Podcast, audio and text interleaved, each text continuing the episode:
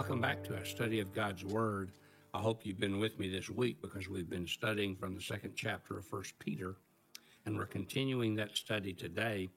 And in the second chapter, beginning at verse 1, Peter talks about the false prophets that we have to face, the false prophets who will, who will secretly uh, try to deceive us and trick us and cause us to go the wrong way.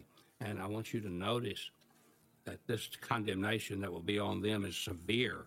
So just recognize the false teachers will get their due, and God will take care of that. But now he he tells us why this is going to happen.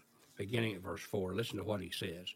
For if God did not spare angels when they sinned, but sent them to hell, putting them in chains and darkness to be held for judgment, if he did not spare the ancient world when he brought the flood on its ungodly people, but protected Noah, a preacher of righteousness, and seven others, if he condemned the cities of Sodom and Gomorrah by burning them to ashes and made them examples of what it is going to happen into the ungodly, if he rescued Lot, a righteous man who was distressed by their depraved conduct of the by the depraved conduct of the lawless, for that righteous man living among them day by day was tormented in his righteous soul by the lawless deeds he saw and heard. If this is so, then the Lord knows how to rescue the godly from trials and to hold the right, unrighteous for punishment in the day of judgment. This is especially true of those who follow the corrupt desire of the flesh and despise authority. Now, he's giving some examples, Peter is, of how if God did not spare in the past people who rejected his teaching and his truth, and were destroyed. How he's not going to do that with people in the present, particularly talking about false teachers. And he says God didn't spare the angels when they sinned. Well, you say, when did angels sin? Well, the Bible says that there was a time when some of the angels, led by Lucifer, rebelled against God, and they were thrown out of heaven. And, and of course, Lucifer became the devil, and the other these many of these angels were put in the chains of darkness to be held uh, until the judgment. And the Bible says they were sent to hell, and the word is not the usual word for hell, it's Tartarus, which means a special place of punishment. And it seems that God has delegated, or relegated, I should say, these angels to a special place of judgment where they're reserved for the final judgment, where they will then be sent into the total destruction of hell. He says God didn't, even though there were angels, even though they were God's special messengers, he didn't spare them when they sinned. He didn't spare them when they turned against him. And the same thing was true, he said, in the ancient world when he brought the flood on the ungodly people of that day, and he only spared eight people.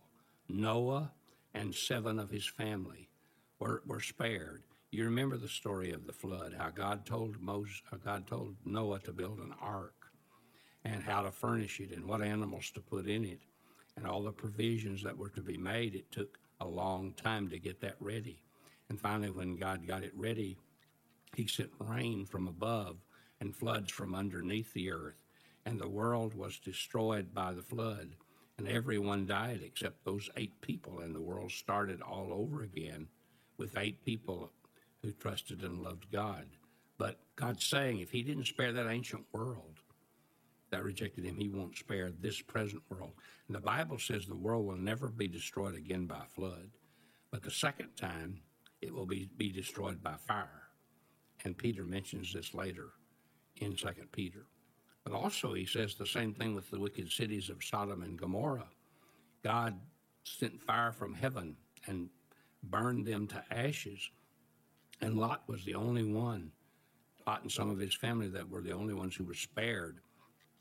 And God told them to get out of the city. And even his wife was so involved with the city that she, God told them not to look back, and she looked back and was turned into a pillar of salt. But it, the Bible is simply saying to us history repeats itself. And the things that God has taught us in the past about his judgment and about how he brings judgment upon us if we reject him and refuse him.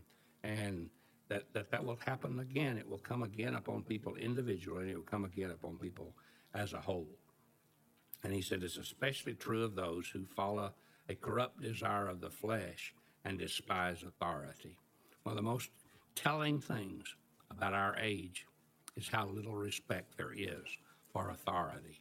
Nobody respects the authority of a position anymore. For example, uh, positions are important, and God places people in positions. They may not be perfect, they may be far from perfect. That's not the key. the key is we are to respect them in that position. We are to recognize recognize them in that position. And if we don't, then that indicates that we have a rebellious heart. God puts a teacher over a classroom. He puts a pastor over a church. He puts a person in business over his employees. He puts a president over a country. He puts and and you say, well, surely so and so wasn't his choice for to head that job up or to be this or to be that. He's he's he's not what he needs to be. Well, that's not the point. He or she being whatever they are, if they're there, God has allowed them to be there, and we must recognize that authority. If we don't, we become rebellious and we become worse than the person that we refuse to respect. See, if we can't respect the person, we respect the position that they're in as a leader in that particular ways. He goes on to talk about these false teachers. They're bold and arrogant. They're not afraid. They heap abuse on celestial beings. They even criticize angels. Yet, even angels, although they are stronger and more powerful, do not heap abuse on such beings when bringing judgment on them from the Lord. But these people blaspheme in matters they do not understand. They are like unreasoning animals, creatures of instinct, born only to be caught and destroyed, and like animals, they too will perish. I see a lot of that in our day. I see a lot of people who are totally acting like animals. They just follow their animal instincts. If they want to say something cruel, hateful, and mean, they say it.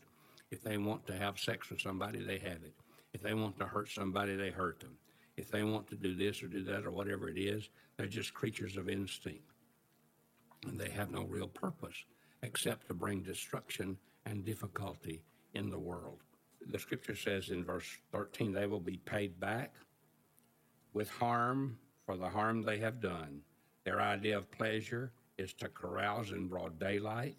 They are blots and blemishes, reveling in their pleasures, while they feast with you. With eyes full of adultery, they never stop sinning. They seduce the unstable. They're experts in greed and unaccursed. And they are an unaccursed brood. We, you and I, as believers, don't want to be a part of that. We want to walk with Jesus. So do something.